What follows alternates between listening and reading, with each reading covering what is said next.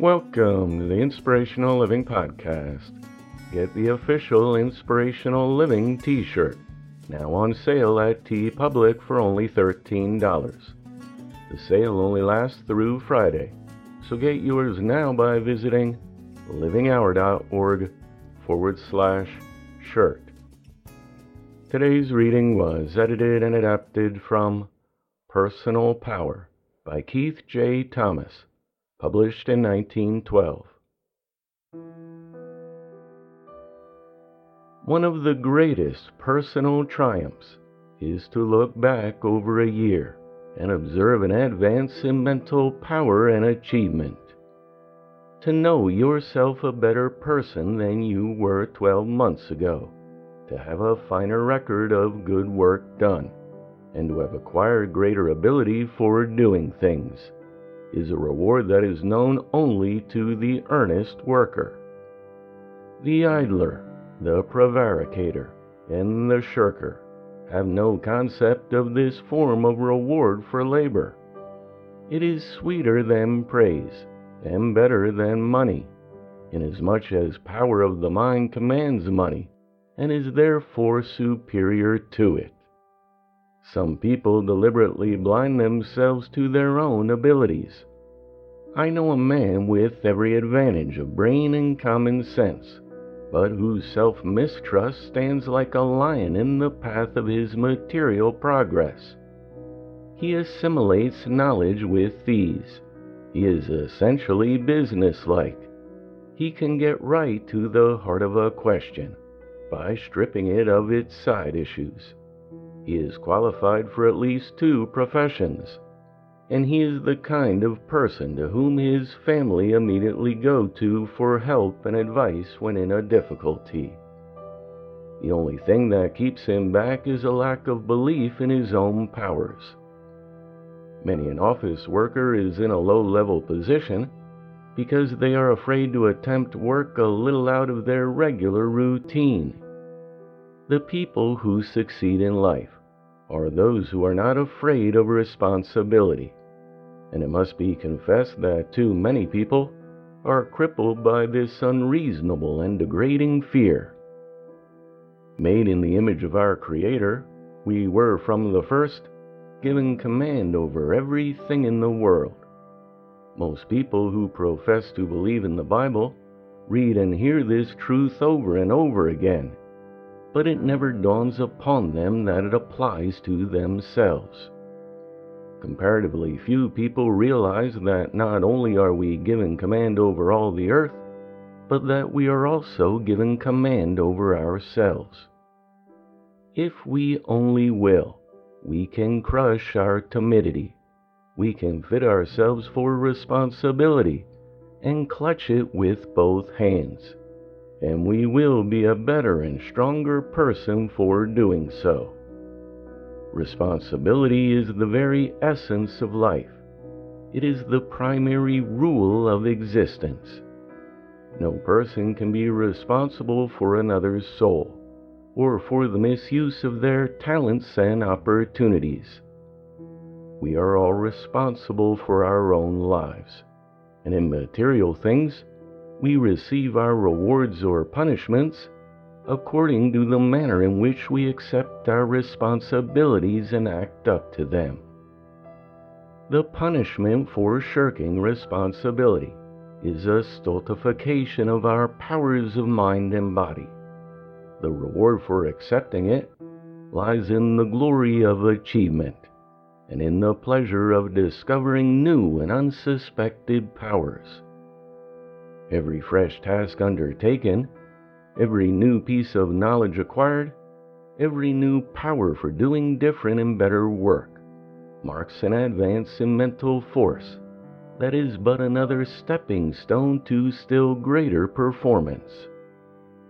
Tomorrow ought to find you a better person than you were yesterday. Next year, you ought to be capable of work that was unknown to you 12 months before. You can only discover what you are capable of by striking out on new lines of endeavor. And to do this successfully, You must seize every opportunity for more important work that comes your way. Look carefully into the work of your office and observe what knowledge is necessary to enable you to carry out the work that the others above you are doing. It is your duty to fit yourself for these higher places, and only by doing so can you successfully accept responsibility. Knowledge is power because it gives a person confidence in themselves. If you fit yourself for the work of those above you in your office, you will not fear responsibility whenever good fortune thrusts it upon you. What the world wants, and what the commercial world wants, is people who can do things, who know they can do them, and who consequently are not afraid to attempt them. Everything is forgiven to the person of honest action. It is reported of Andrew Carnegie that he once dismissed a man from his employ after years of work, on the ground that he had never made a mistake. The magnate argued that the person who never made a mistake could never be good for anything. Certainly, the one who makes no mistakes cannot be advancing out of the common ruck of life. Employers do not blame a person for their mistakes if their general work is good and if they are caused by the responsibility they have accepted. The thing to be sure of is that the same mistake shall not be made twice.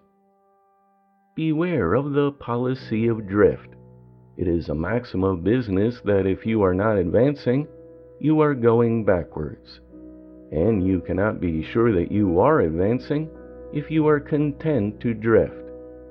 It will be safe for you to assume that unless you take command of your life's work and map out a plan for your mental and material progress, you will let yourself be outstripped by the more sagacious runners in life's race. The gospel of life is action. The woman and man of action shapes their own destiny, while the weak person leaves everything to chance and is forced to action only by the command of others or by the hazards of life. The strong individual stands aside and views themselves in their environment, as it were, and shapes their life accordingly. Ask yourself at the end of each day what you have done that you did not do yesterday.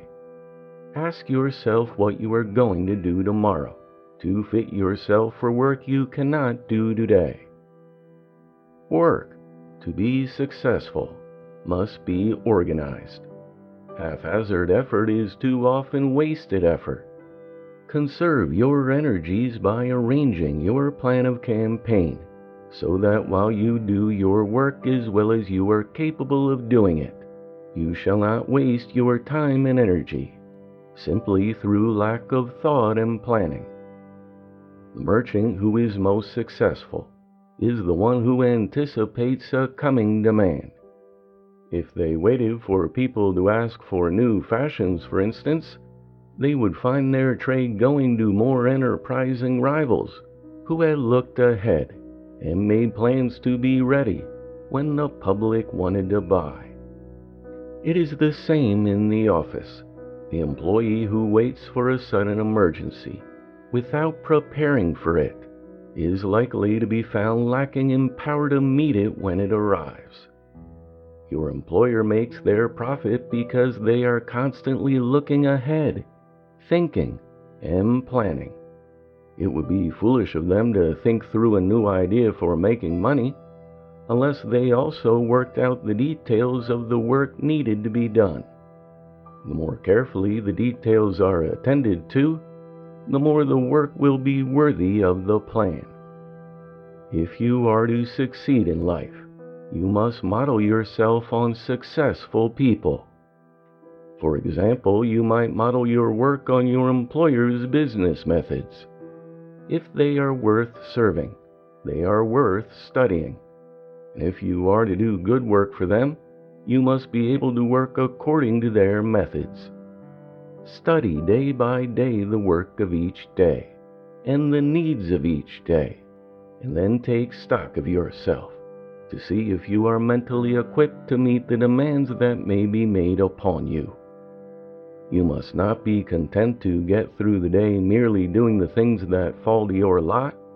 Remember, every hour of today holds the key of your future. What you learn this moment may affect your life years hence, when you have decided what knowledge will be most useful to you. Map out a course of work for each day. Suppose you want to learn a foreign language. Make your plans for a study and fix a time each day when you will devote yourself to it for a given period. Even if it is only a quarter of an hour, it will mount up as the weeks go on. There are many unconsidered moments in your life that you can turn to profitable account in this way. Do not worry at first if you think you are not learning exactly the best thing to help you in the future. Learn something to make you better equipped with knowledge for the battle of life. The future will take care of itself, and you can be quite sure that whatever you learn, you will find a way to make a valuable use of in the future. The very act of making up your mind to watch your work and train your faculties accordingly, the very determination to carry through that training, will make you a better and more efficient contributor toward human progress. The great necessity for progress is to make a start. Do something that will use your mind to your own advantage. Do not sit about and think what will be the most pleasing or profitable study. Get to work on something to utilize your wasted evening hours. Very soon you will reap your reward in finding the revelation of your life's work and the powers you possess to carry it through.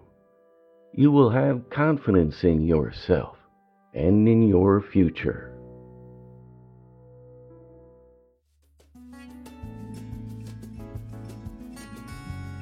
The Inspirational Living Podcast is a production of The Living Hour. Get the best of our podcast in heirloom hardcover or digital ebook by visiting inspirationallifelessons.com. Thanks for listening. I look forward to talking with you next time.